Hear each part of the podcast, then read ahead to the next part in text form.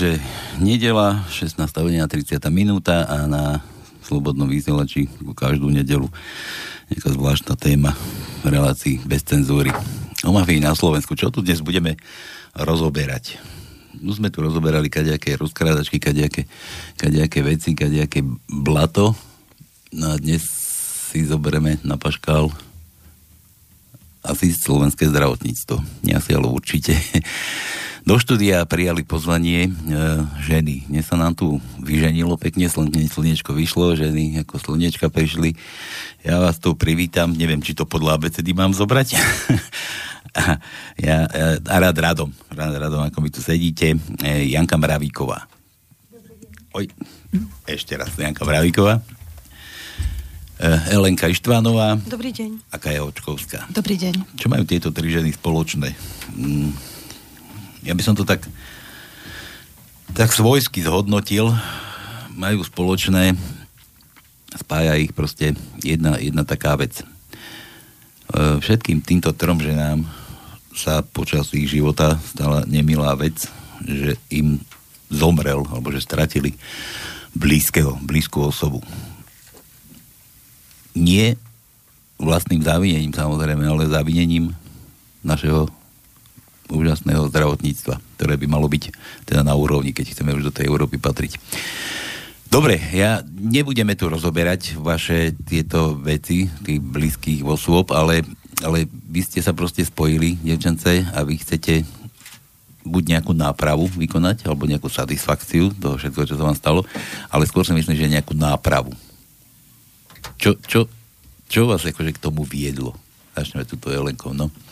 No viete, e, podľa medzinárodných štatistík každý rok zomrie na Slovensku 11 tisíc ľudí e, v dôsledku toho, že nemali poskytnutú primeranú zdravotnú starostlivosť. To je jedna väčšia dedina alebo jedno menšie slovenské mestečko. Každý rok. Časť z tých ľudí má blízkych, ktorí mm, nemajú dostatok síl, mm, možno ani si neuvedomia, že došlo k pochybeniu dostatočne, nemajú dostatok financií, ale časť tých blízkych sa snaží spravodlivosti dovolať. A my by sme dnes chceli hovoriť o tom, čo všetko ich čaká, čo všetko čaká obete pochybení lekárov na Slovensku na ceste za spravodlivosťou. Mm-hmm. Uh, hovoríte, že, že spravodlivosť. Čo, čo to je tá spravodlivosť? No viete, vlastne je to na jednej strane o, potrestanie páchateľa, ktorý by mal o, prijať zodpovednosť za svoj čin, pretože každý z nás môže urobiť v živote chybu, ale musí za ňu niesť aj čestne zodpovednosť. A na druhej strane tým, že vám zomrie blízky človek v dôsledku pochybenia lekára, mne zomrel jediný syn, tak sa dramaticky zmení váš život. Mne sa spalo všetko. Mm-hmm. Ja vlastne budem mať teraz 29. marca 5. výročie smrti svojho syna. Ešte stále nie je boj dobojovaný a to, to, čo všetko vlastne to v mojom živote zmenilo, o tom by som veľmi dlho musela hovoriť a bolo by to bolestné. Čo, čo sa mu tak konkrétne akože stalo? Kde, kde bola tá chyba? Je to, no, ozaj to bolo pochybení tej, to, to lekára? Alebo... Je to vlastne, pachateľka v našom prípade je odsudená na úrovni Najvyššieho súdu pravoplatne. Došlo tam k pochybeniu v tom, že synovi sa upchal šant a ona vlastne nezistila túto diagnózu, čiže do rana mu odumrel mozog. Mm-hmm. Bol v nemocnici a potom ho síce prevezli na iné pracovisko, ale tam už zistili teda, že ten mozog je odumretý a odpojili ho z prístrojov. Mm-hmm.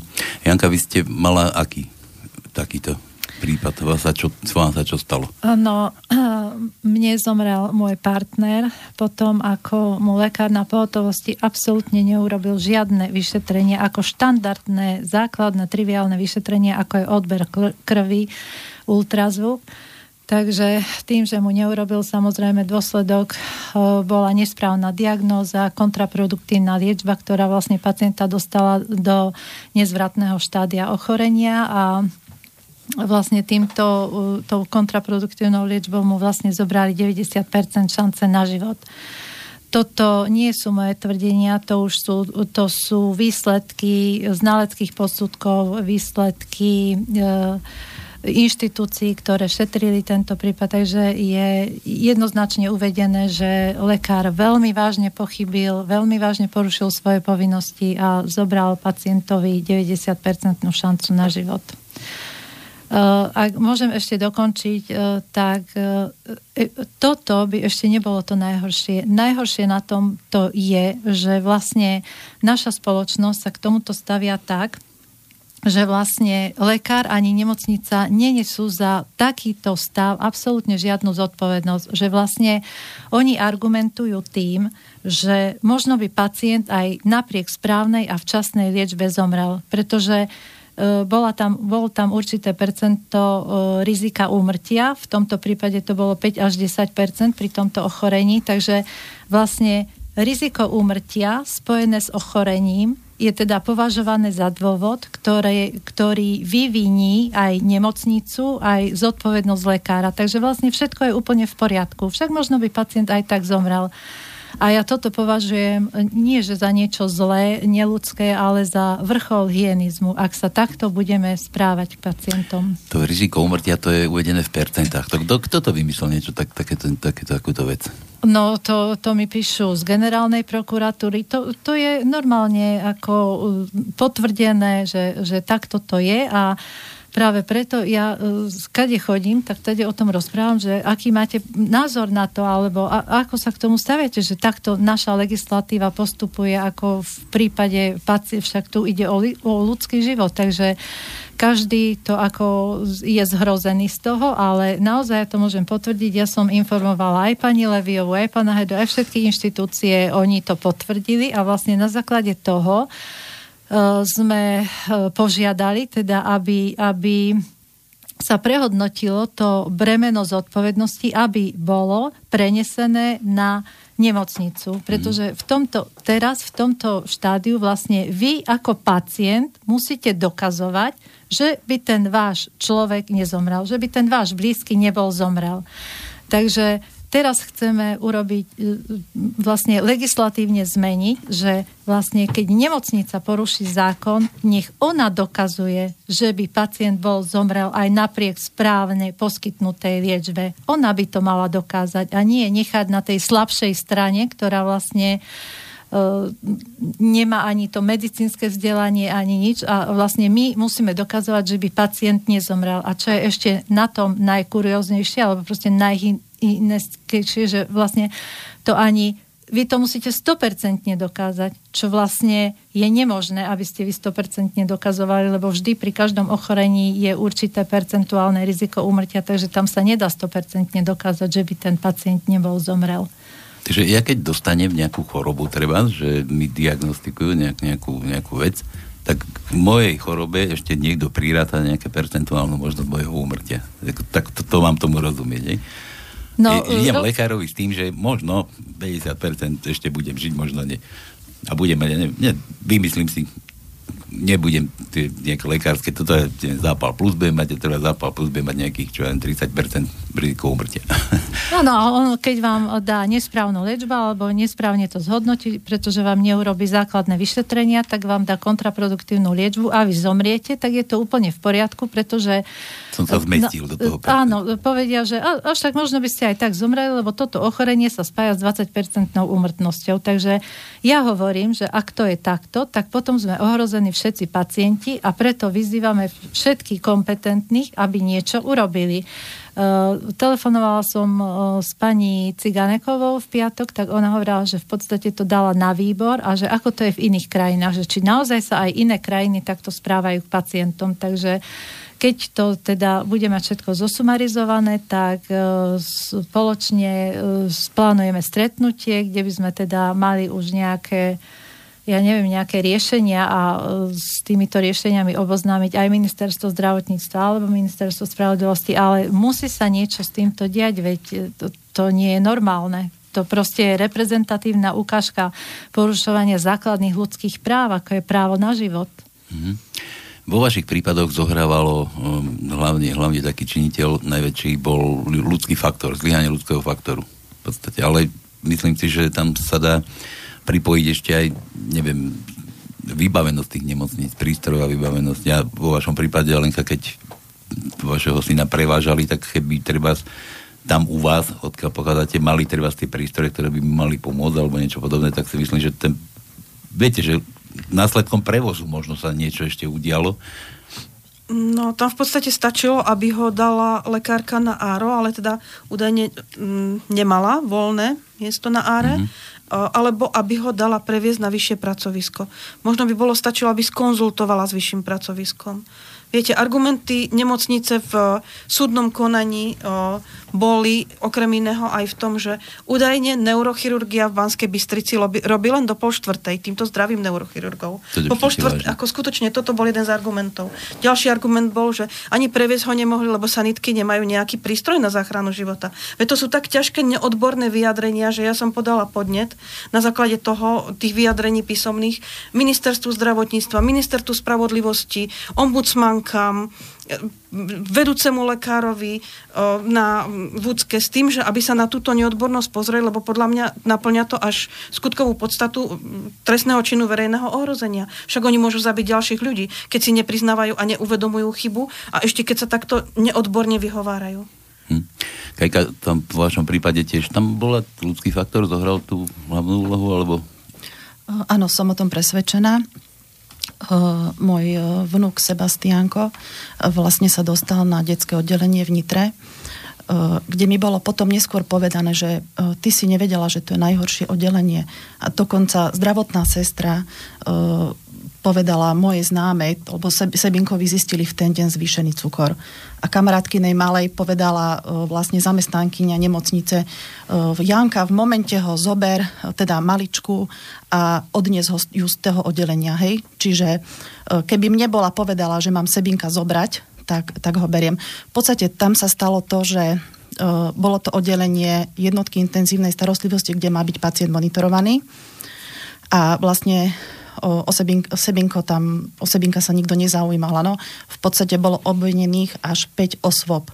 Tri lekárky a dve zdravotné sestry. E, tieto lekárky vlastne sa záhadne zbavili obvinenia, ale v podstate tým, že som sa e, zúčastnila e, niekoľkokrát, 10 a viackrát vlastne na riaditeľstve rozhovoru s medicínskym riaditeľom, kde mi bolo vlastne povedané, ako táto manipulácia bude prebiehať.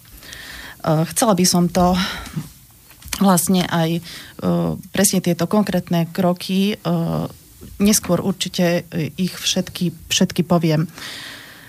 V podstate chcem poukázať, že so smrťou Sebinka sa manipulovalo úplne od začiatku. Vlastne oni ho dali previesť tým, aby sa zbavili zodpovednosti, dali ho previesť mŕtvého. Čiže Sebinko, keď ho prevážali, tak už 3 hodiny sa vlastne nenadýchol. Áno, čiže mama Sebinka bola v 8 mesiaci tehotenstva a Sebinko, Sebinka mŕtvého prevážajú do Bratislavy. A hej, pohovorí a kričí za ňou lekárka, že e, chodte pomaly, nelete, Sebinko žije, nie aby ste sa vyzabili. Keď sme prišli do Bratislavy, tak nás hneď poslali na políciu a na všetky príslušné úrady a že Sebinko je mŕtvy. Až... v podstate sa chceli zbaviť toho áno, áno. tej zodpovednosti. Áno, čiže táto e, manipulácia so smrťou Sebinka s odpovednými lekárkami, e, pravdepodobne aj sestrami vlastne je úplne od začiatku v podstate, keď písali prepušťaciu správu, v momente poslali sestry preč. Mne to príde ako, že zbavenie sa mhm. svetkov. Mm. Medicínsky riaditeľ nám povedal, že sa lekárky dostali na prokuratúru a zbavili sa obvinenia. Čiže bez nejakého dokazovania alebo mm, nejaké svojho vyvinenia, hej, že v podstate takisto mi bolo e, vysoko postavenou osobou napísané, e, napísané mena osôb, kde sme sa my stali objednávkou. E, bolo to v podstate také výhražno poučné. Dostala som žltý papierik, ukázaný mi bol, kde boli zaujímavé veľmi zvučné mená z Nitry, ktoré majú dosah na prokuratúru. A následne ten papierik bol zničený, hej. Zničili nám 5 krát hrob v podstate išli najprv psychoútokom a to takým, že otáčali 30 anielov na hlavu, rozbili všetko, čo bolo na hrobe. Čiže prvý bol psychoútok na matku usmrteného dieťaťa, na tehotnú matku, hej, a matku po pôrode a podobne. No a v podstate e, ďalš, ďalšími krokmi bolo to, že uh, vlastne títo ľudia napojení na prokuratúru údajne, ako mi bolo na riaditeľstve povedané, vlastne zbavili tie lekárky obvinení. Mm-hmm. Takže, takže taká, takéto nápojenie. Čiže to, čo máme v súdnictve, že tam ruka ruku mie, tak nie, niečo podobné je aj v zdravotníctve. Myslím, na tom vyšetrovaní. Inak, ženy, ja vás obdivujem, že vôbec dokážete takéto niečo po tom, čo ste si zažili, že ešte, ešte, ešte bojovať za tie svoje práva, alebo, alebo za to potrestanie niekoho, alebo aspoň, aspoň keby sa niekto ospravedlnil. Ďalším eh, takým psychoútokom bolo, že dcera zdravotnej sestry, ktorá na tomto oddelení pracuje, eh, vlastne jej zamestnanie bolo, uh, bolo pracovala na krízovej linke, na pomoc ľuďom v krízovej situácii, hej. Táto... Ako psychicky podržať. Tak... Áno, no, ale táto dcera tejto zdravotnej sestry cez sociálne siete šikanovala matku mŕtvého dieťaťa. Áno, um, veľmi, veľmi kruto a veľmi hrubo vlastne písala rôzne komenty a viedla šikanu. Eh, keď sme to zistili, tak riaditeľka krízovej linky v Bratislave ju okamžite vyhodila vlastne. Hej, takže vlastne na, na miestach sociálnych pracovníkov pracujú aj takéto osoby. Osoby, teda nechcem ich ako všetky hádzať, hej, ale proste táto osoba, konkrétna jedna, tá dcéra zdravotnej sestry z detského delenia, šikanovala matku priamo zo zariadenia krízovej linky a v pracovnom čase keď bola na krízovej linke. Čiže sme sa stretli aj s takouto šikanou. Plus jej matka na políciu, lebo založili sme stránku Spravodlivosť pre Sebinka, tak stiahla ju, myslím, že aj viackrát, nám to policajti povedali, a zaniesla celú tú stránku na kľúčik policajtom, že aby ju zmazali. To nám povedala polícia. Hej, čiže, no, chvála Bohu, nezmazali, pretože keď Sebinka usmrtili, tak som povedala, že sa to dozvie celý národ, ako k nemu pristupovali, e, ako sa manipuluje e, vlastne v objasnení smrti, hej, kto je za tým. A povedala som, že ja sa ich nebojím a že národ e, oboznámim, čo všetko Sebinkovi bolo spôsobené. Samozrejme, že mm, mal vypnuté alarmy na jednotke intenzívnej starostlivosti a ošetrujúca lekárka, ktorá ho nebola ochotná 5 hodín pozrieť, tak ráno povedala, zomrelo mi dieťa, lebo mu sestry vypli alarmy k týmto alarmom vlastne tieto alarmy nikto nerieši. Áno, jednotka intenzívnej starostlivosti je oddelenie na monitorovanie pacienta. Čiže nikto nerieši to, že sestry vypli alarmy. My si to musíme rokmi dokazovať, hej? My budeme 8 rokov dokazovať, či sestry, sestry vypli alebo nevypli. Hmm. A ako je to veľmi ťažké. A veríte si, že vyhráte v tejto našej mašinérii takých zákonov kadejakých? Netvrdím, že, netvrdím, že vyhrám. Chcem, aby aby ľudia uh, vedeli, čo sa tu deje, ako sa usmrcujú ľudia, hej, ako sa ako absolútne bez kúska ľudskosti, citu sa tu usmrcujú ľudia, ako sa to všetko zakrýva. Mm-hmm. Vy ste, vy ste spoluautorky, alebo neviem, koľko vás je ženy, ale vy ste, vy ste z, vytvorili nejakú výzvu premiérovi, nejaký otvorený list. Čo, čo ste tam písali tomu? Teraz ktorému premiérovi? Ešte tomu bývalému či tomu novému? No viete, ja som napísala dva otvorené listy ešte bývalému premiérovi Ficovi. A tento tretí list sme písali spoločne, pretože uh, tie. Počkajte, ja vás ešte preruším. A odpovedal, dal vedieť pán Fico, že čo No sa... vlastne tam, tam to bolo o tom, že na ten prvý list mi odpovedal, že áno, postupuje kompetentným orgánom a že teda by to mali riešiť. Samozrejme, čas plynul, nič sa neriešilo. Viete, keď ste človek vystavený takejto situácii ako obeď pochybenia lekára a bojujete sám, tak si každý, kto mm, počuje o tom prípade, povie, ach bože, čo tá ženská vystraja, však to je jeden prípad, jedno mŕtve dieťa. Ale keď nás videli potom, že nás tam bolo 19 a vtedy si uvedomili, že aha, tak to nie je jeden prípad, toto sa deje. Lebo viete, ani tých 11 tisíc mŕtvych za, v priebehu roka, ktorí zomrú na Slovensku, to je 30 ľudí denne nikto nevidí. No počkajte, Oni majú počkajte, dostal, dočkala ste sa tej odpovede? No, to bola tá odpoveď a s tým, že ja, vlastne... že to len postúpili. Áno, s tým, že a... vlastne postúpili a z ministerstva zdravotníctva som vtedy dostala odpoveď, o, ktorý, ktorú som popísala aj v mojom blogu, keďže od smrti si napíšem blog o, v článku, že ryba smrdí od hlavy. Dostala som totiž dva listy vtedy. V jednom mi vyjadrili úprimnú sústrasť a s tým, že teda im veľmi ľúto, že sa stala tá situácia a že budú sa snažiť okay. meniť veci. A v tom druhom bolo mi napísané, že ak osoba nie je spokojná s poskytnutou zdravotnou starostlivosťou, o, môže sa obrátiť o, na nemocnicu so žiadosťou o nápravu stavu. stavu.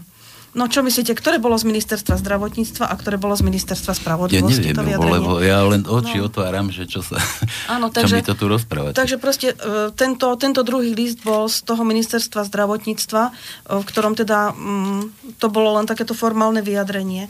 A ja som naozaj teda bola v situácii, že znova a znova a znova som musela e, sa snažiť a oslovovať a narážať. A naozaj, až keď sme zjednotili sily, až vtedy sa nejakým spôsobom veci pohli k tomu, že Sice ten tretí list pán premiér poslal znova kompetentným inštitúciám, ministerstvu zdravotníctva a ministerstvu spravodlivosti. Ale keď sme sa stretli s pánom ministrom spravodlivosti Gálom, ten naozaj zareagoval ako taký odborník a človek ľudským prístupom, že sa rozhodol, že zmení niektoré tie veci práve v tejto oblasti, ktoré sú také naozaj najviditeľnejšie vo vzťahu k obetiam. Pánovi premiérovi sme potom napísali ešte ďalší list, štvrtý, v ktorom sme ho požiadali na základe tých skúseností, že veci sa nehybu a nemenia a my stále narážame a trpíme mm, s tým, že žiadame, aby naše deti boli evidované na Slovensku ako medvede. Pretože za život medveďa je stanovená veľmi vysoká suma, je chránený a naše deti žiaľ z toho, čo vidíme na Slovensku a s čím teda musíme denne zápasiť, nemáme ten pocit, že by chránené dostatočne boli. No to nie sú len deti, a keď deti sú bezmocné, tie sa nevedia brániť, ale sú to aj dospelí ľudia, pacienti, medzi tými 11 tisícmi ľudí, čo zomrelo teda Určite, to sú, to sú aj vaši blízky, mnohí z vás poznáte tú skúsenosť, že vám zomrela matka, otec, že vám zomrel manžel, že vám zomrela e, sestra alebo brat. Vlastne v dôsledku, áno, v dôsledku pochybenia lekára, čiže mohli tu ešte byť a mohli tu byť s nami. Mm, a dohľad, dohľad nad lekárskou starostlivosťou vyšetroval tieto vaše prípady? No v našom prípade úrad pre dohľad hneď potvrdil pochybenie a takisto tri znalecké posudky potvrdili pochybenie. Čiže my sme vlastne všetky tieto veci mali, len viete... Takže, takže ale tam nedochádzalo k tomu, že tí lekári sa medzi sebou poznali, že by ten úrad podržal toho lekára, lebo to bol môj bývalý spolužiak. A... Viete, toto bola moja taká ojedinelá skúsenosť, ale väčšina z tých mamičiek, ktoré sme teda sa stretli tam a väčšina z tých ľudí, ktorí boli a stratili blízkych, mali tú skúsenosť, že veľmi dlho čakali na vyjadrenia úradu pre dohľad, že naozaj viac ako mm. rok a podobne. A pritom len do roka napríklad sa môžete obrátiť na lekárskú komoru so sťažnosťou na lekára. tak, veci Takže tam sú také veci, že vyslovene ani neviete potom nejakým spôsobom niektoré veci riešiť, lebo Hej. vám prejdú lehoty. A ešte aj to, čo sa vám stalo, ešte to vám priťažuje určite na psychike, vám nepríďa teda. No a ešte ďalšia vec je to, že vlastne tí konzultanti úradu pre dohľad nemajú nejakú zodpovednosť za svoje posudky. Viete, kým znalec zodpoveda za posudok, tak ten konzultant, ktorý teda vydáva niečo podobné ako znalec, tak absolútne za to neniesie zodpovednosť. Mm-hmm. Janka, vy ste chcela? Ja som chcela k tomu úradu pre dohľad. E, niekoľkokrát sa pani Leviová vyjadrila, že to je úplne zbytočná organizácia a čo je aj pravda. V podstate oni vám len potvrdia, že lekár pochybil, a že sa tam stala chyba, hej, že neurobil všetky vyšetrenia. To je celé, čo úrad povie a prípadne dá nejakú smiešnú pokutu. U mňa to bolo 500 eur e, v mojom prípade, čo za veľmi vážne pochybenie a 90% zobratie šance na život je 500 eur pokuta. Pritom úrad môže e, dať až do 10 tisíc pokutu, takže ja si neviem predstaviť, čo je za 10 tisíc. To asi musí byť predaj orgánov, alebo ja nechápem, kedy udelia pokutu 10 tisíc, keď takéto vážne je za 500. Ale čo chcem povedať, že ja som sa stretla, ja naozaj 6 rokov som sa stretávala s pani Levejou, pánom Herdom, oslovila som všetkých, keby ste povedali jedno meno, tak neuhádnete, lebo ja som oslovila všetkých ministrov, ombudsmana.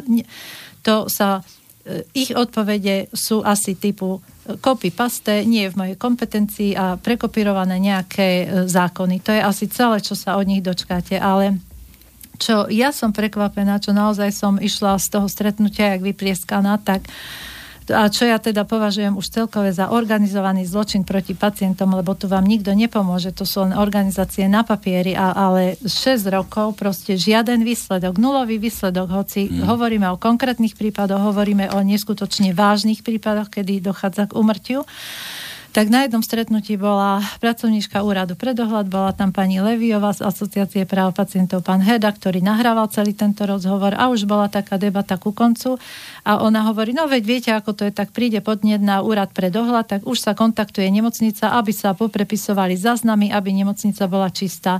No ja keď som toto počula, bola tam aj moja dcéra, my sme to potom rozoberali, ja som neverila vlastným ušiam, to, to som dobre počula, ako my sme sa z toho nevedeli spamätať, takže takéto praktiky sa robia, takže preto ja hovorím o organizovanom zločine proti pacientovi, to už, to už je naozaj nie, že na hrane, toto je tak za hranou, že, že tú hranu ani nevidieť.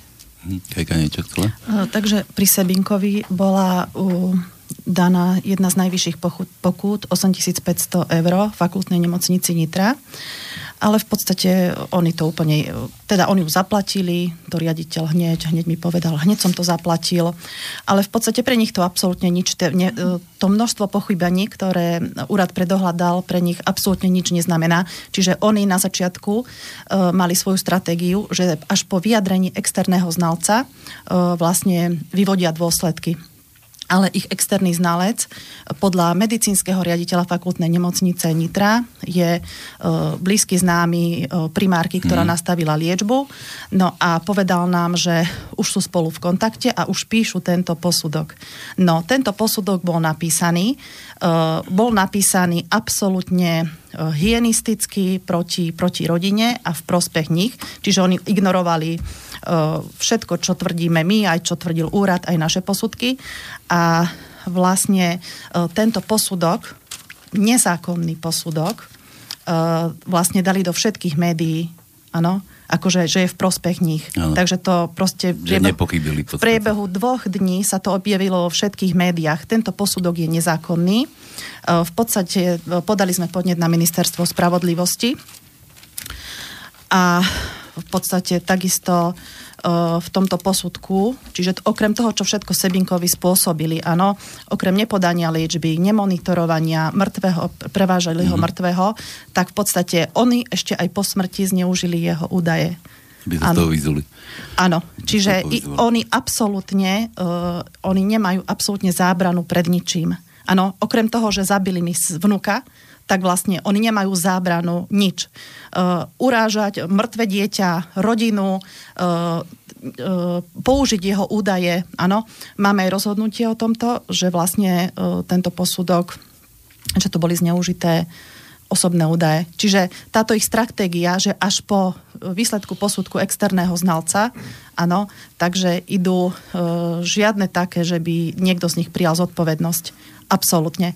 Primárka, keď ju v podstate zhodil z postu na pokyn lekára Nitrianského samozprávneho kraja, hlavného lekára, bola vlastne e, zhodená z postu, tak sa obhajovala, že chlapček bol úplne v poriadku, keď odchádzala, lebo Sebinko došiel po vlastných nožičkách, áno, e, ráno sa hral, tancoval, kúpal a všetko, e, tak týmto sa obhajovala a v podstate po, po ich posudku začali, uh, začali šíriť uh, klamstva a nezmysly, že Sebinko prišiel v hroznom stave. Áno, mm. čiže absolútne si aj tieto zodpovedné lekárky, ktoré ho usmrtili, uh, protirečia. Nočná lekárka ho nie, že nebola ochotná 5 hodín skontrolovať pred smrťou, ale v podstate ho nekontrolovala celý deň a, a vlastne až noc, až po smrť.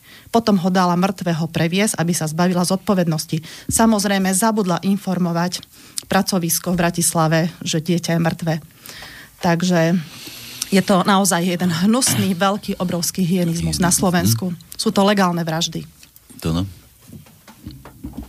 No, eh, ja by som vám vyslovil nejak, by som povedal, uh, také podanie ruky, pretože e, vy vlastne riešite veci už po tomto. Keď niekto vám drží peniaze a odsúdia, tak vám tie peniaze vráti. Vy si ale v stave, keď vám už tento stav nikto nevráti. To je za prvé. Za druhé, vy hovoríte o nejakom prístupe e, lekárov ako jedincov, ako zodpovedných ľudí, ale neviem, či oni sú vyhlásení za verejných činiteľov a tá zodpovednosť musí byť jednoznačne na ich bedrách, pretože aj keď e, vysúdite alebo dosiahnete, že e, úrad pre dohľad na zdravotnom starostlivosťou príslušnej nemocnici dá pokutu, dá pokutu nie lekárovi, ale dá pokutu nemocnici. A tá nemocnica má o toľko menej zdrojov už na liečenie žijúcich ľudí. Čiže tu by trebalo v podstate analyzovať presne tú zodpovednosť toho lekára a toho potrestať, pretože keď on nebude potrestaný, tak nemocnica čo urobí? Zaplatí aj milión, lenže tej nemocnici bude chýbať peniaze, nie tej lekárke. Tá lekárka ďalej bude chodiť do roboty, ďalej bude brať plat, možno, že bude mať prémie znížené od nejakých 10%, ale to je všetko. Ide teraz o to, že váš boj je nejak, nejak neže obecný, lebo to, čo vy potrebujete, aby ten prístup bol iný k možným, možným nejakým pochybeniam v budúcnosti, pretože vy neviete, kedy to pochybenie zase nastane v ktorej nemocnici, u, koho, u ktorého lekára a na akom pacientovi, ktorý ešte žije. Lebo e, keď už, e, ako vo vašom prípade, je už po smrti, tak čo už s tým? Vy už potrebujete len, aby ste dosiahli zmenu systému, aby ten prístup, prístup konkrétnych lekárov v konkrétnych nemocniciach bol iný. Dobre, Lenka chcela reagovať? No, ak môžem, tak ja zareagujem. Viete, v mojom prípade o, aj okresný súd, aj krajský súd napísal vyjadrenie, že správanie páchateľky, preukázateľne teda páchateľky, po čine a doteraz o, bolo aj odborne, aj ľudsky absolútne mm, neprimerané, neprofesionálne. Ne, nikdy sa neospravedlnila za svoju preukázanú chybu, za ktorú teda je pravoplatne odsudená. Takže tam veľmi ťažko e, čakám, čakať nejakú korektnosť len od samotného páchateľa. Ja si myslím a veľmi ma prekvapuje, že k takýmto veciam mlčia profesijné organizácie. Zdravotníctvo sa vyhlasuje ako profesia založená na vysokej etike. Tak mi povedzte, kde je etika tých profesijných komor? Oni nemajú len hájiť lekárov, zdravotnícke profesie majú, tie komory by mali hájiť aj pacientov, pretože pacient bez lekára, ale ani lekár bez pacienta v zdravotníctve fungovať nemôže. Čiže tam by to malo byť naozaj o tom, že tí slušní zdravotníci zaujmú korektný postoj. Keď niekto z nás urobí chybu, musí za to niesť zodpovednosť. Musí tej obeti toho pochybenia pomôcť a nie podrážať nohy. To je jedna vec. Ďalšia vec je, ešte sa vrátim k tomu, čo povedala Janka, že naozaj um, aj my sme boli svetkami teda pri stretnutí v Mm, Banskej Bystrici s pánom Herdom, keď hovoril o tom, že sa podiela na príprave mm, štandardov pre pacientov, aby teda boli nejaké postupy, ktoré budú môcť si vyžadovať, že povedal, že nám chýba na štandardy na Slovensku 1 miliarda eur. Na štandardy, aby sme sa áno, rovnali Európskej únii. Áno, tým vyspelejším štátom. No? 1 miliarda. Kto je za toto zodpovedný? 1 miliarda to zase nie je tak veľa peňazí. Tak akože je to dosť, ale, ale, ale pre našich štátnikov to je ako to je bagateľ. Áno, ale tá jedna miliarda je na váhach s tými 11 tisíc životmi každý rok. Mm-hmm. Môžu to byť vaši blízky. A teraz čo? Teraz tá miliarda bude alebo nebude? Ako sa ten pán no, to by sme sa mali spýtať kompetentných. Viete, ja, ja ju nemôžem dať, ja ju nemám doma. I, to by mal byť niekto, kto nám teda povie a pomenuje ako kompetentný, že áno, tá miliarda skutočne chýba a uvažujme teda, či ju chceme dať zo štátneho rozpočtu treba na zdravotníctvo, alebo ju chceme dať na iné účely, ja neviem, na, na, dáme o jednu stíhačku menej, alebo o dve stíhačky menej, hmm. alebo ja neviem, no jednoducho, toto musia pomenovať kompetentní. Priznať a pomenovať pomenovať.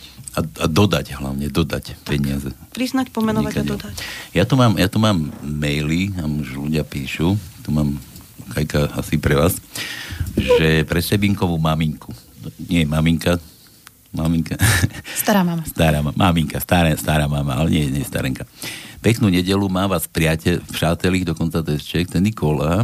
Tuším, sem něco i psala vám, nebo do komentářů na vaši stenu. Celé jsem to četla, jsem ráda, že ste teď v relácii. Jak to tu poslouchám, hned by došlo, že to ste vy. Tak vám píšu. Je dobré, že v tomto, o tomto mluvíte. Je iste mnoho dalších prípadov podobných, ako je váš. Mám dotaz. Budete se soudiť? Uh, áno, samozrejme. Samozrejme. A už máte tie podklady pozhrňané za tie roky? Ste vravali, že 6 rokov sa už uh, takto na Nie, Sebinka usmrtili pred dvoma rokmi. Aha. To bolo v prípade, Aha, tu, Maroško je 5 hej, rokov. Hej, Uh, samozrejme, uh, nevidím dôvod, prečo by som ja dovolila a nechala tak, aby môjho vnúčika, ktorý v živote nebol chorý, trojročného usmrtili. Arogantné e, zdravotníčky z fakultnej nemocnice Nitra. Ne, nevidím dôvod, prečo by som to tak mala nechať a nevidím dôvod, prečo o tom národ nemá vedieť. Áno, e, je x ľudí, ktorí sa boja, ktorí sa psychicky zrútili. Moja dcera by tu nemohla sedieť, pretože títo mladí ľudia v štarte svojho života e, im bolo usmrtené dieťa. Áno. Vy ste spomínali aj tie nátlaky kadejaké tých, tých prokurátorov, čo mali v tom prsty. V podstate túto informáciu mám od medicínskeho riaditeľa mm. Fakultnej nemocnice Nitra, že sa dostali na prokuratúru a teda rada by som si to aj s pánom riaditeľom vyjasnila, ak by mal záujem. Tak, Nikol vám drží palce. Ideálne by, by bolo, keby ste z toho prípadu, keby sa z tohoto prípadu stal učinený precedens. Majte sa a verím, že vyhrajete, bojujte a nevzdávajte sa. Ďakujem vám veľmi pekne. Nikol. No, potom tu mám, potom tu mám mail od Michala. Dobrý večer, či dobrý deň. Veľmi pozorne počúvam túto reláciu a dal som to zdieľať všetkým priateľom, aby sa im otvorili oči že ako to na Slovensku chodí, lebo pod vplyvom včerajších volieb si už niektorí myslia, že pomaly, do, že pomaly žijeme v dokonalom svete. Ale nie je to tak. Takže Čaputová ešte nie je prezidentka, síce no neviem, že pani Čaputová by mala riešiť aj takéto prípady a ak jej ide o spravodlivosť, tak by sa mala aj čo na toto pozorne pozrieť. Uvidíme, aké budú jej kroky, či sa bude o bežných ľudí zaujímať a či bude tlačiť na to, aby sa nediala selektívna spravodlivosť a selektívna slušnosť. Ďakujem za túto reláciu. Uh, Určite ju oslovíme. Určite. Neby, no, ak môžem, ja by som ešte zareagovala. Ďakujeme za tieto slova, pretože naozaj na Slovensku sú hlboko pravdivé. E, spravodlivosť je selektívna, pretože politik za poškodenie dobrého mena, o ktorom možno teda pri najmenšom vysloviť pochybnosti, dostane 100 tisíce. Áno. A naše, naše deti vlastne nemajú ani len cenu proste pár desiatok tisíc. Vy ste spomínali, že takto sa opýtam, že, že akú hodnotu má ľudský život? Áno, to sme sa pýtali aj my pána premiéra v tom liste s tým, že sme žiadali, aby sa otvorila verejná diskusia o cene ľudského života, pretože to nie je len o tom, že sú naše deti mŕtve a že by nám mali zaplatiť nejaké odškodnenie za zničenie našich životov.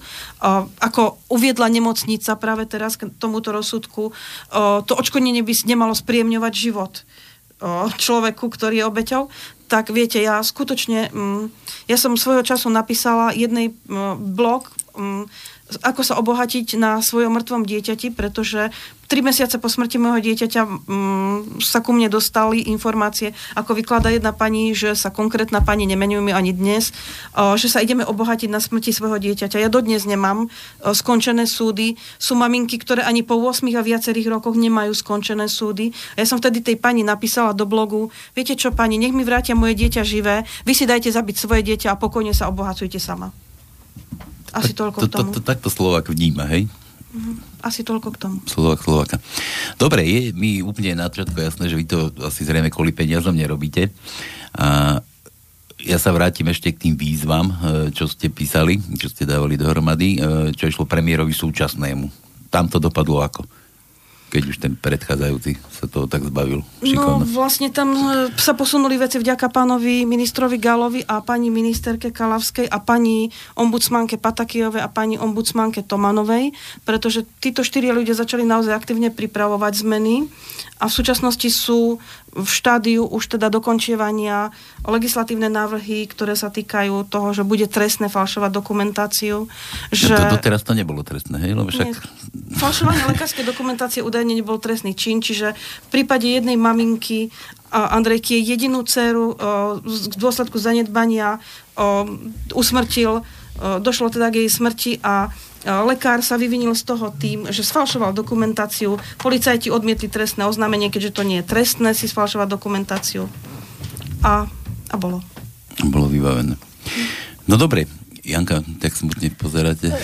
Ja to len počúvam, že všetko sa mi potvrdzuje, lebo my sme zatiaľ išli každá samostatne, teraz už sa naozaj spájame, lebo to inak to nepôjde asi, ale ja môžem povedať tiež jednu skúsenosť na začiatku, že chce, keď som si chcela dať na začiatku vypracovať znalecký posudok, e, navštívila som jednu organizáciu a zhodou okolností tam bola právnička nemocnice, bola aj ako členka e, toho znaleckého výboru alebo niečo také. A teraz ja som jej povedala, prosím vás, tak ako to poškodilo pacienta, aké to malo dopady, napíšte mi znalecký posudok. A ona mi vtedy povedala, že no, ale ja robím právničku nemocnice, takže e, bude to konflikt záujmov a tak, takže odmietla, ale čo chcem povedať, tak na konci sme sa lúčili a ona mi hovorili, že aj takto prehráte a zničíte si zdravie. Ona vedela presne tie Dopredu. kroky, ktoré sú. Ona vie, ako mhm. to bude postupovať. Ona vie, že, že my musíme prísť o to zdravie, pretože toto nemôžete ustať. Tento hygienizmus, ktorý je na vás tlačený, to, to je jednoducho, to, to je taká neúzko, že to nemôžete ustať. A keď už, že aj takto prehráte, my sme už prehrali. My sme prehrali v momente, keď naši blízki sa stretli s lekárom, ktorý ich odflakol vtedy sme my prehrali. A nie len my, ale aj naši blízki a naša rodina. No, tak, no. Takže e, toľko len k tej prehre a e, k tým e, peniazom, ke, ak si niekto myslí, že chceme peniaze ako profit zo smrti, tak na, naozaj to nejde. To, ja nechcem peniaze, ja chcem 90% šancu na život pre môjho najdrahšieho človeka a myslím, že, že všetci chceme tie šance, aby dostali tí naši blízky a nech si peniaze nechajú a ja im zaplatím len aby som mala 90% šancu, aby môj najdrahší človek žil. A pokiaľ sa nemocnica chce vyviniť a naozaj nechce zaplatiť to odškodné, tak v podstate ona vlastne nepríjima to, že, že porušila zákon ako ona sa zbavuje tým zodpovednosti a, a nechá to ako štandard. Veď toto toto už nie je o tom, že sa nemocnica vyviní, ale to sme sa už dostali do štádia, že toto je obyčajný, akceptovaný, legitimizovaný štandard, takto ako to je. A, a v tom štandardne zomierajú nevinní ľudia. Toto je podstata. A vlastne všetci, ktorí by mali proti tomu bojovať, organizácie to vlastne chránia a kryjú. Sami, sami medzi sebou.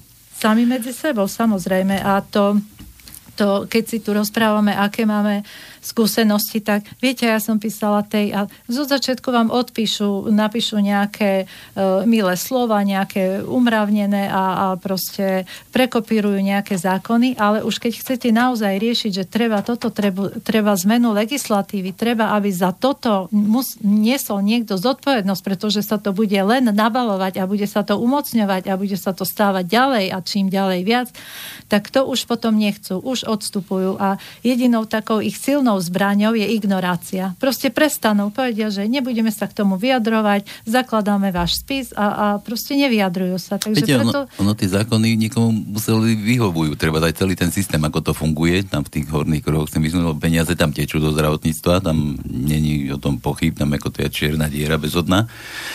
A niekto zrejme asi sa bojí to nejako pomeniť alebo nejak vstúpiť tomuto systému. No tak ale asi bude musieť, pretože to už sú také veci, ako tu aj počúvam, ja som sa prvýkrát stretla tu s, so Sabinkovou, ale to, to sú veci, ktoré vy neustojíte. Ja som bola za riaditeľom nemocnice a proste rozprávam mu, že toto sa stalo, vy ste zobrali tú 90% šancu človeku a on mi povie, že však to je len jeden prípad, veď tu máme 70 tisíc pacientov. Ako si môže riaditeľ nemocnice takéto niečo dovoliť?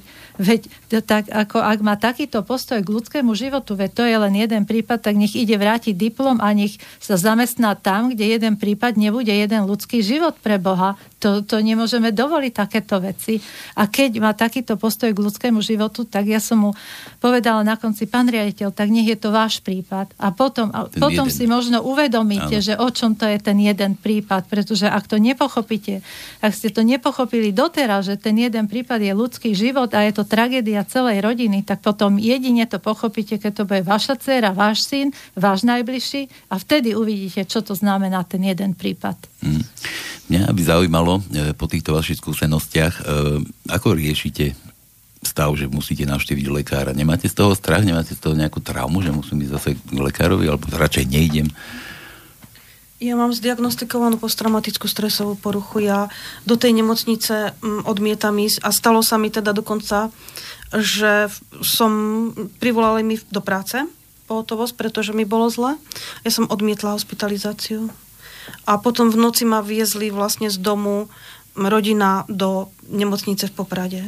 A zase opačne, teda, neviem, ako vy, Janka, či, či máte tiež takýto ja problém? Ja mám presne, presne ten istý prípad a ja som z hodou okolností bola v tej istej ordinácii, kde už Petrovi po tých troch dňoch povedali, že je to veľmi vážny stav po tej kontraproduktívnej liečbe ja som tam chytila taký šok, že som nemohla dýchať a v podstate to sa vám stále vracia. To, to nie je, že jeden prípad, to ste postihnutí všetci, takže to isté. A takisto sa vám tie spomienky vracajú, keď idem okolo nemocnice, ne, nemôžem to sa roztrasiť. To proste to, to, to máte na celý život. Takže Kajka. asi tak. No, uh je to ťažko o tom hovoriť, hej. Ale Dobre, ne, ja, som, ja som musela ísť do nemocnici na hematológiu a mala som z toho obrovský stres. Trauma. Hej. Ale keďže to sú oddelenia, teda ambulancie, ktoré sú viac menej ako keby nemocničné, že, hej, že nie sú súkromníci. Mm-hmm. štátne. Áno, no a vlastne mala som, mala som z niečo krko, s krvou, aj som sa dosť preplašila, teda aj mám aj rôzne uh, iné nejaké zdravotné problémy, odkedy Sebinko zomrel. No a m, išla som proste do nemocnice, lebo kamarátka mi povedala, že hneď na druhý to, deň to riešila v tej tej ambulancii tak ja som vedela, ja som sa tak preplašila, lebo som mala nejaký vážnejší problém s krvou, tak uh, proste ja som do tej nemocnici išla. A teraz spravila som takú vec, že som poslala správu riaditeľovi nemocnice, že idem, do, idem na hematológiu, dúfam, že uh, to prebehne pokojne a odborne, a teda, že uh, tak proste takto som ako reagovala, na čo mi odpísal že teda, že sa nemám bať. Tak tomu som sa chcel akože dostať, že keď už do tej nemocnice alebo k tým lekárom, že prídete, že cítite nejaký tlak z toho, že, že ste proti ním niečo začali. Uh, no, tak, Či tak to vám to nevracajú ako takú, takú odvetu? Uh, v podstate tým, že som sa rozhodla verejne bojovať a uh, v podstate, že, som, že sme s tým išli von a že cez toho Sebinka sa vlastne tie, tí ľudia aj veľmi veľa prihlásilo s tými príbehmi a mm. prípadmi. Uh, stojím za tým, čo som povedala na začiatku, že sa to dozvie uh, celé Slovensko, aj svet, aj celý národ, až nech si každý uvedomí, čo sa tu deje. Čiže stojím za sebou, za môjim rozhodnutím a proste uh, proste keď ideme aj k lekárom, lebo sme aj veľká rodina, hej, čiže uh, nemôžeme teraz, že nebude, nepôjdeme. Áno, proste človek musí, musí, musí tam nejak, nejaký ten krok spraviť, že Eh, že ide, ale stojím za svojim rozhodnutím aj za tým, kto som a že eh, všetko zverejňujem. Eh, je mi jedno, kto si čo myslí. Áno. Nepocitujete to, keď príjete k tej, tomu lekáru, že oni už vedia, že to je tá, čo... Určite no... vedia, určite vedia, že to je tá, tá. Dajte si na ňu pozor, alebo... No... Uh, nemám, nebojím sa ich, nemám z nich žiadny pocit. Prost, nie, nie ako vy, ale oni, že či ja, s nejakým oni, rešpektom, či pristupujú aspoň. Uh, možno cítim taký, taký rešpekt, áno, cítim taký rešpekt e, pri lekároch, hej. E, ja som za, za každého zodpovedného lekára tiež vďačná a e, takisto bola som teda ešte u viacerých lekárov a teda aj som to okomentovala, že ako je možné, že pristupujú, hej, napríklad bola som u svojej neurologičky, že prečo je, že je tak ľudská, že sa tak zaujíma, že sa pýta a to všetko a že tak hnusne, arogantne, hygienisticky sa správali k tomu nevinnému dieťaťu. Ano, ale napríklad, keď ideme k lekárovi, tak uh, poviem, bola som tam a tam, správali sa tak a tak, uh, odborne to bolo tak a tak. Čiže naozaj si ctíme tých uh, lekárov, ktorí, ktorí sú čestní a odborný a ľudský. Ano. V podstate, keď Sebinko zomrel po nepodaní liečby samozrejme a vypnutých alarmoch, tak som dala také obrazy, kde bola Sebinková fotka, kde sa akože krásne usmievala, bolo tam, že ľudskosť, súcit, etika a požiadala som riaditeľa, aby to dal na každú chodbu detského oddelenia.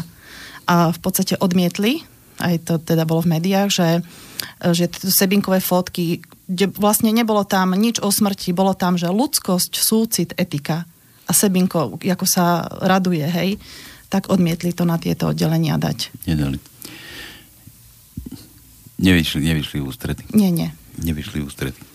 Uh, myslíte si, že, že by sa to tí lekári je tiež jedna, ako jedna rodina lekárska, ako sú sudcovia, tak aj lekári, že či by si, lebo nie sú všetci asi takí nezodpovední, ale pokiaľ sú medzi nimi nezodpovedné, či si oni sami nedokážu medzi sebou robiť poriadok, že by proste vylúčili to, lebo tiež som poznal lekára niekde v armáde, ešte keď som na vojne slúžil, mali sme takého doktora, čo naozaj nič nevedel, on sestričky sa pýtal, že sestrička, čo mu mám predpísať, čo mu dáme.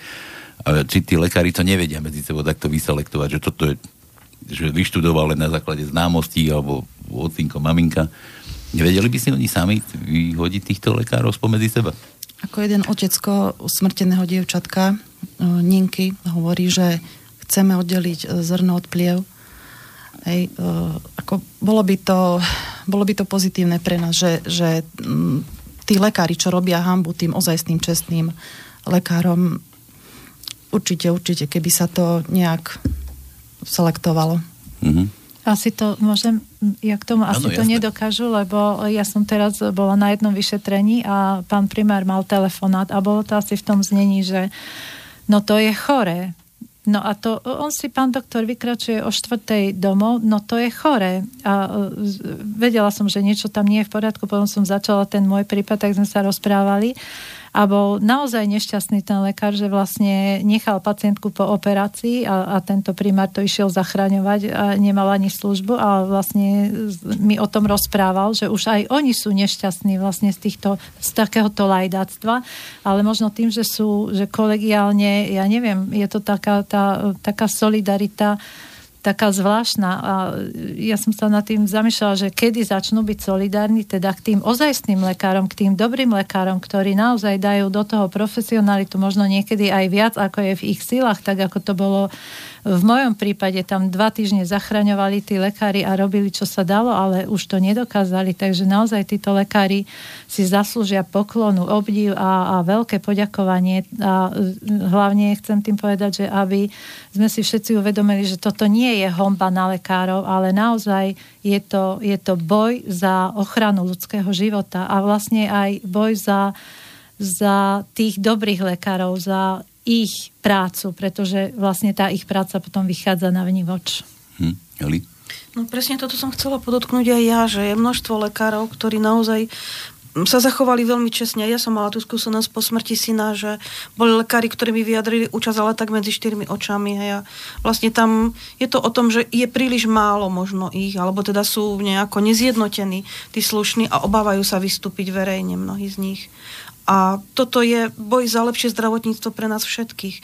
Toto nie je o tom, že my bojujeme za naše deti, pretože naše deti sú mŕtve. My bojujeme za deti vás, ostatných, tí, ktorí počúvate, kým vaše deti ešte žijú.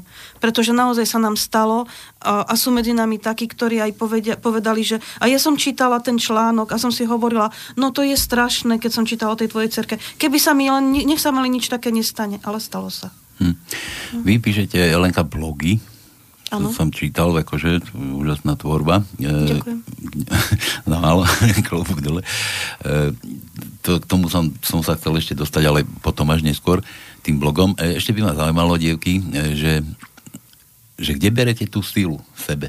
Ako, či, či máte na to nie tak silu, ale, ale ten čas, veď predsa človek je zamestnaný, musím chodiť do práce a teraz som v takýchto veciach ešte viete, že ako je to v dnešnom svete u nás na Slovensku, že kto nemá 4 pôžičky a nechodí do roboty do troch zamestnaní a potom a máte čas ešte sa vrtať v takýchto veciach.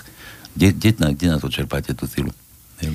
Ak by vám niekto povedal, že je silný po celý čas, tak si myslím, že by klamal. Každý z nás má chvíľky, keď, keď to nevieme predýchať a každá z nás zrejme má za sebou situácie, kedy uvažovala, že to jednoducho zabali v živote to... a že zomrie. Až, až do takéhoto štádia. Ja oh. som myslel, že zabali a skončí. Vieš? No, to sú, proste to sú situácie, na ktoré človek naráža.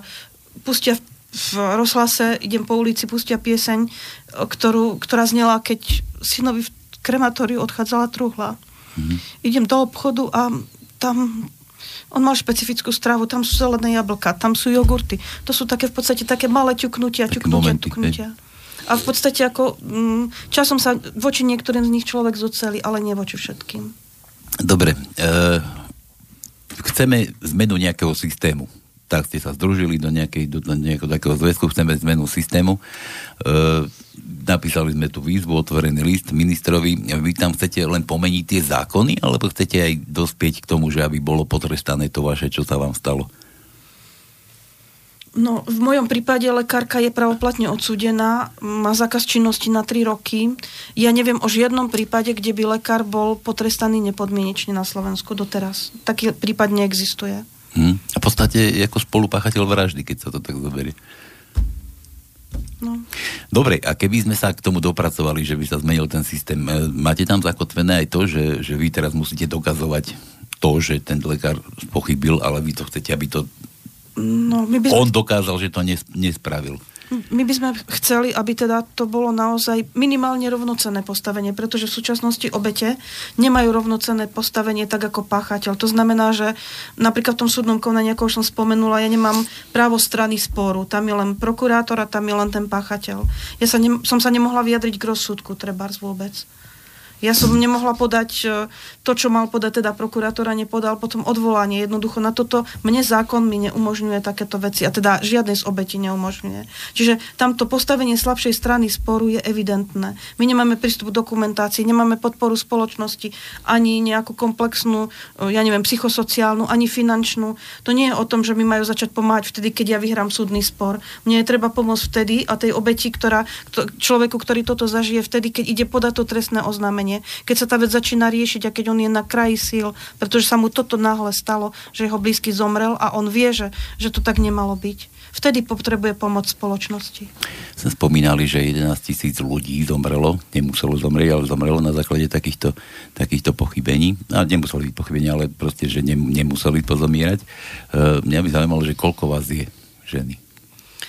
Čo ste no, sa do toho takto pustili? No, je nás veľa, pretože časť tých ľudí, ktorí teda vystúpili na verejnosť, ja som cez blogy opísala o niektorých rodinách a ich prípadoch, mm, to je vlastne len taká kvapka v mori. Sú ľudia, ktorí komunikujú s nami, s každou jednou z nás a hovoria o tom, teda píšu o tom, že takýto a takýto prípad mali. Buď teda skúsili podať trestné oznámenie a podobne, ako Janka hovorila, že narazili na to, že neviem to nejakým spôsobom vlastne sa tej spravodlivosti dovolať. Po nejakej dobe to vzdali kvôli tomu, že boli vyčerpaní tým systémom, alebo kvôli tomu, že nemali dostatok financií. Tam je totiž to problém v tom, že ak človek začne riešiť ten prípad tak, že mm, trestné oznámenie a teda úrad pre dohľad e, nič nepreukáže. A keď je preukáže, tak to nie je nejaký argument záväzný presud, čiže musia tam byť znalecké posudky.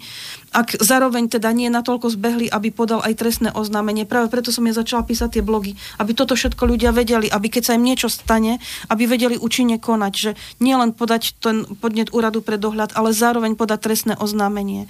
A zároveň i hneď, keď mám podozrenie, že niečo takéto sa stalo môjmu blízkemu, vyžiadať si tú dokumentáciu bezprostredne. Nie s tým, že oni mi ju dajú za týždeň, lebo potom naozaj môže byť pozmenená.